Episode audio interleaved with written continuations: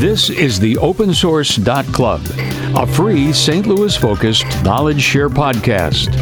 Through industry experts, entrepreneurs, personal stories, and more, we provide the information you need to achieve and thrive. Always visit our website, theopensource.club, for more details. Contact us on Facebook, Twitter, or LinkedIn. Back during the mid 1980s, Americans embraced conservatism in politics, but were materialistic yuppies. The decade saw the explosion of blockbuster movies and the emergence of mm, cable networks. But in Alton, Illinois, Dale Brice was graduating high school and would soon enter the military to serve his country. I'm your host, Dick Hewlett, and this is We Salute by the Open Source. In a minute, Dale Brice will tell us his story.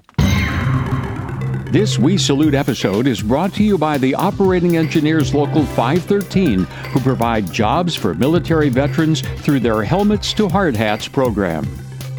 In 1985, graduate of Alton, Illinois High School, Dale Brice lives and works in St. Louis. He's a husband, father, and grandfather. Uh, the Brice name is well known in Alton. Because they're such a large family, Dale is number nine of 12 children. Welcome, Dale. Good to have you here. Hey, you graduated high school and left for college. How did you make it into yeah. the into the Navy? That's the big question. Ah, the big question. There, I uh, went to college where I uh, was uh, fortunate enough to play both football and basketball, but myself and and the situation I was in didn't uh, didn't work out. I was a good student, but I was, uh, I guess, somewhat of a hothead, mm-hmm. and uh, I so things that were going on because I went to school in Nebraska didn't quite fit well. So I, I left, um, went back home, and you know, after talking to a couple, a couple of my brothers who my my oldest brother was in the Marines. My second oldest brother was in the Navy. So I decided to go and take the ASVAB. What was the, the why the Navy? Why not Marines, Air Force, Army? Well, the the good thing was is that I I I scored a 98 on the ASVAB. Mm. So I could have I could have chosen any any uh, any of the forces that I wanted, but I just looked at it. I I wanted to travel. I wanted to see more than just um, one base. Uh, my oldest brother told me he he went to Paris and uh, he he had gone to certain pl- different places and it was um, but he he stayed in that one place for you know a year. Mm-hmm. I wanted uh, I wanted to see more of that. I wanted to see you know multitudes of things. And so I decided, you know, since my second oldest brother had told me about going to Okinawa and going to, he had he had taken crew. He went to New York uh, for Fleet Week, and he had gone to uh, to the uh, to the um, to the Mediterranean. And I thought, why not? I'm I'm from the Midwest. I've never seen these things. I may never see them again. And I decided the Navy would be the best choice for me. Did you just join, or were you, did uh, you talk to a recruiter? How did how did that work out? No, I, I recruited my recruiter. um, I, I walked in one day. I told him I wanted to take the ASVAB. Mm-hmm. Um, luckily, on that day, they were giving the test. Um, I I hung around while others took the test and walked away. I, I hung around to see just where what I could do, um, and it was. He he walked out. He says, "Hey, you scored high enough to go into any branch you wanted, but we want you in the Navy." And while I didn't believe him, uh, I I figured all I wanted to do was continue my education, uh, and I wanted to actually be a. My first choice was I wanted to be a counselor and a uh, social worker in prisons, and his thing was, we can get you there in the Navy. Uh, and so they gave me a uh, the option of going in and being a uh, being active for two years and being uh, in reserves for for 6 mm-hmm.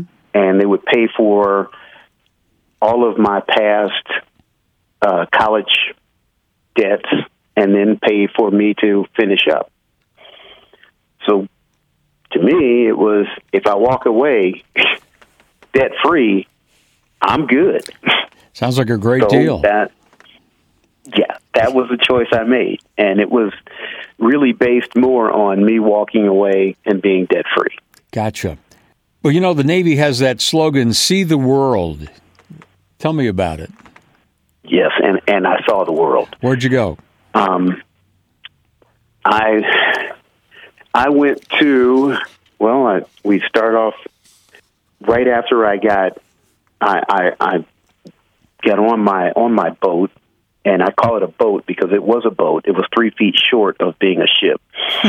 but right after I got to my boat, we went to Portland and to Vancouver. After that, I was there for a year, and we went on a uh, what is called a Westpac tour, Mhm. which, in our case, we went to the Philippines, Australia. We stopped in Brunei, uh, Hong Kong, South Korea, uh, Okinawa, Japan, uh, and believe that was and I believe that was it. Do you have any any special memories for any of those particular places? Any great experiences? Anything that stand out? you know, we one of the one of the better experiences was really something I didn't think about until after I was out. And we were we were in the Philippines and there were about 5 of us who hung out. And we would go out on town and it was, you know, we we had our fun. We, you know, we went through different things.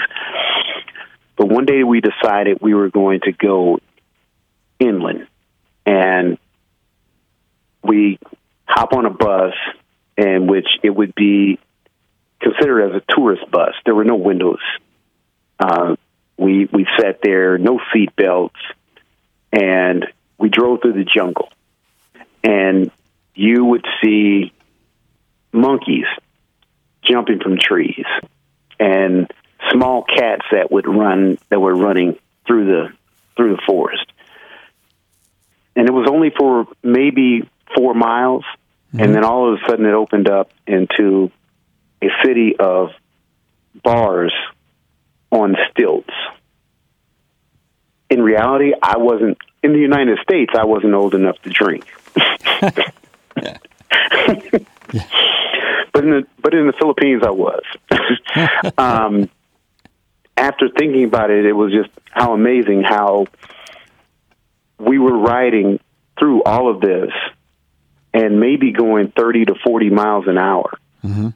And we saw so much wildlife, you know, going back and forth and and we were we were the only six on on the bus, but the bus driver would stop and tell us what type of what type of animal it was and and you know and that was probably my biggest thing Mhm. other than going to and I, I, I didn't mention Singapore, did I? No, no. uh, no, um, other than going to Singapore, where it was Singapore was. I think Singapore was uh, um, for me. It was just a place where you could go and hang out, and it was more of a nightclub atmosphere, and that was something that I, that I had never seen before. Um, where you could go from one nightclub to another, and you were you were seeing different things, talking to different people, and you would find people from different countries. I mean, I met people from. I, I met a couple Danish people in Singapore, a couple, uh, five or six people from um, New Guinea. We met some people from just all over Asia and Europe that were going to Singapore, and it was uh, that was my biggest um, my biggest eye opening was seeing all of these people who had come together and no one cared about where you were from. It were just it was just about who you were. And it that opened my eyes to a lot of things that were going on in the states to and actually to this day. Mm-hmm. Um, so it was um, like I said, very very eye opening. Tell me, I've always wondered what is it like to be confined on a ship for long periods of time? Obviously, you were, when you were traveling, you were on board for a while. What happens? Yeah, it, you you get to know people, and when I when I say that, you get to know people. You get to know true feelings. You get to speak openly and open eyes to what you've gone through, and it it's um it it's really a good feeling to be able to enlighten people as to how you were raised and how they thought you were raised as to how they were raised. Because and it's still present in this day how we can decide that someone had to be had to have been raised a certain way because of what they look like. When in reality and and I'll say I'll say this. I, I tell a buddy of mine now. I was I was raised in the city, but I grew up in the country.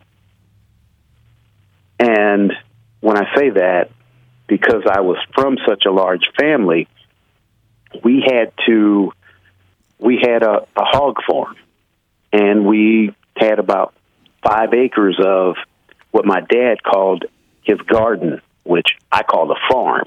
And we would pick vegetables and take them home, and my mom would can them. And we we had a pretty good size uh, canning room that we had in our basement.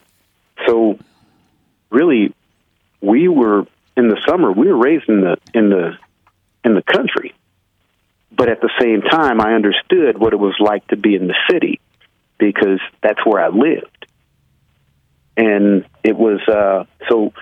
Fortunately, I was able to pretty much live two lives at the same time, and to be able to tell people that and have them and really to have the two of us understand where the other came from without looking at what we looked at, what we looked like was really, really satisfying because I, I realized how much I had in in common with other people who I knew nothing about. What a great lesson in life, you know. Mm-hmm.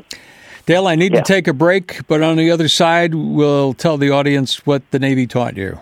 Local 513 provides Earn While You Learn Department of Labor certified training. Go to IUOE513.org for details. Progressive and diversified, the Operating Engineers Local 513 works to deliver strong middle class wages and benefits. Learn more about solidifying your future at IUOE513.org. Our guest is Navy veteran Dale Brice, and succeeding in the military means following the rules. Now, if someone told me that you were a rule breaker in your youth, what did you learn in the, what did you learn in the Navy? How did that work out?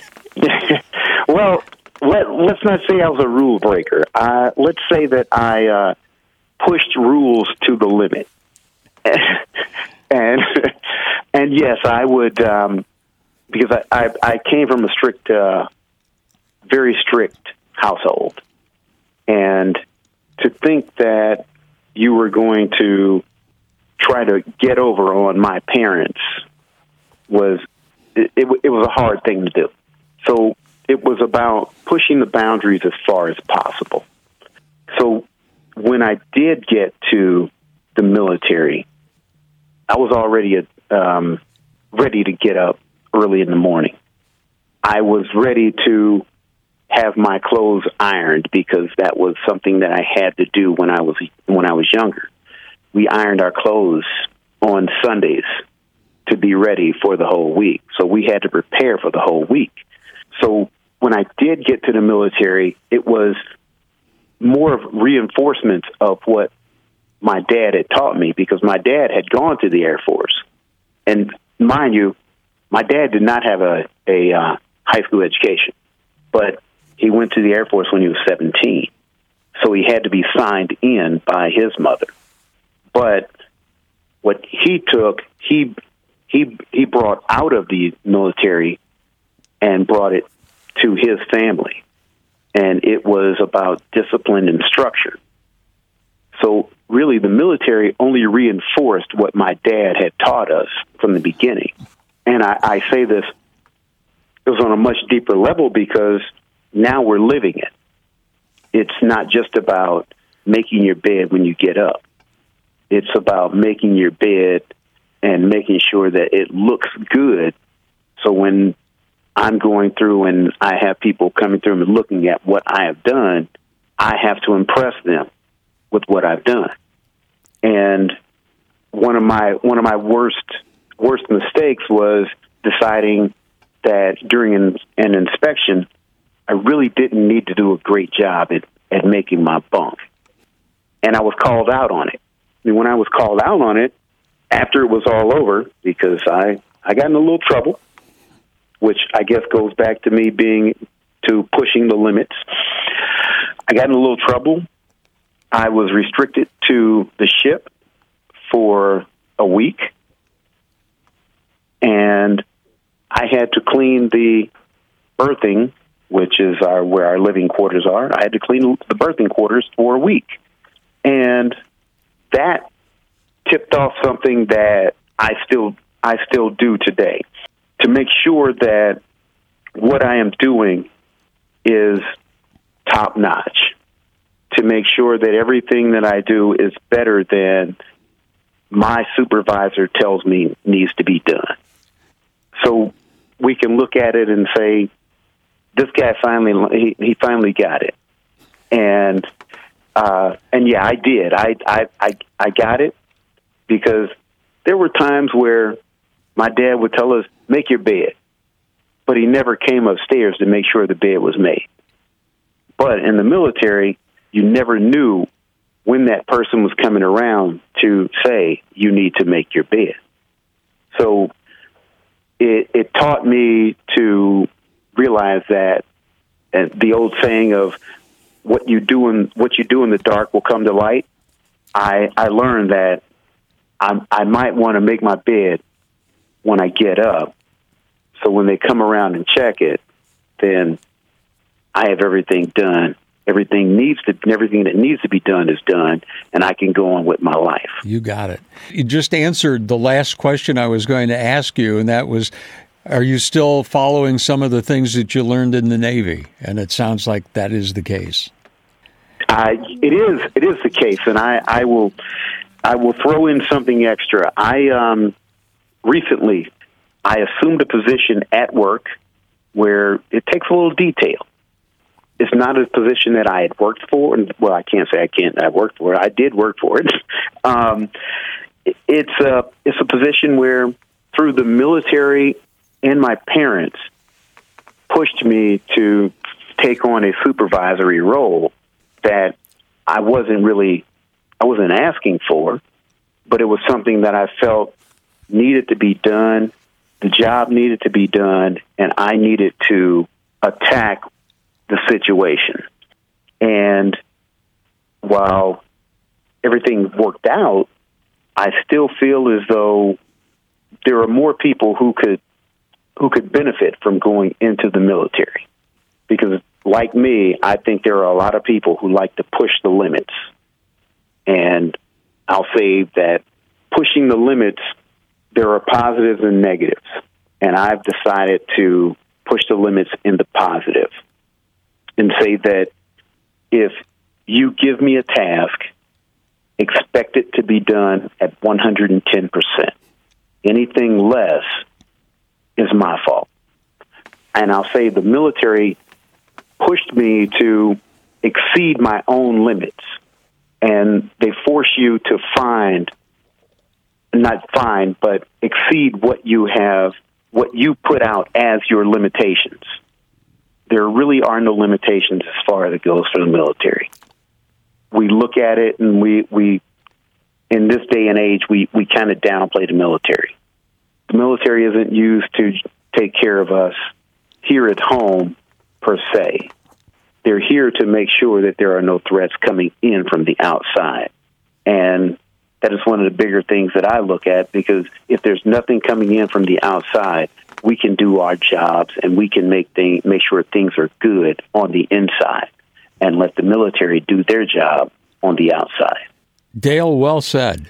Thank you very much. Dale Brice, we salute you for your service and thank you for being on uh, this program. I thank you. Good to hear that the Navy served you as a good foundation. Thank you for your time. Uh, thank you.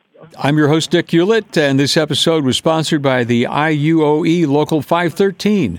Go to IUOE513.org to learn about their helmets to hard hats hiring program. Thank you for listening to the Open Source Club podcast. Become a subscriber through RSS or YouTube. There's more to come that you won't want to miss. Our name is our web address, theopensource.club.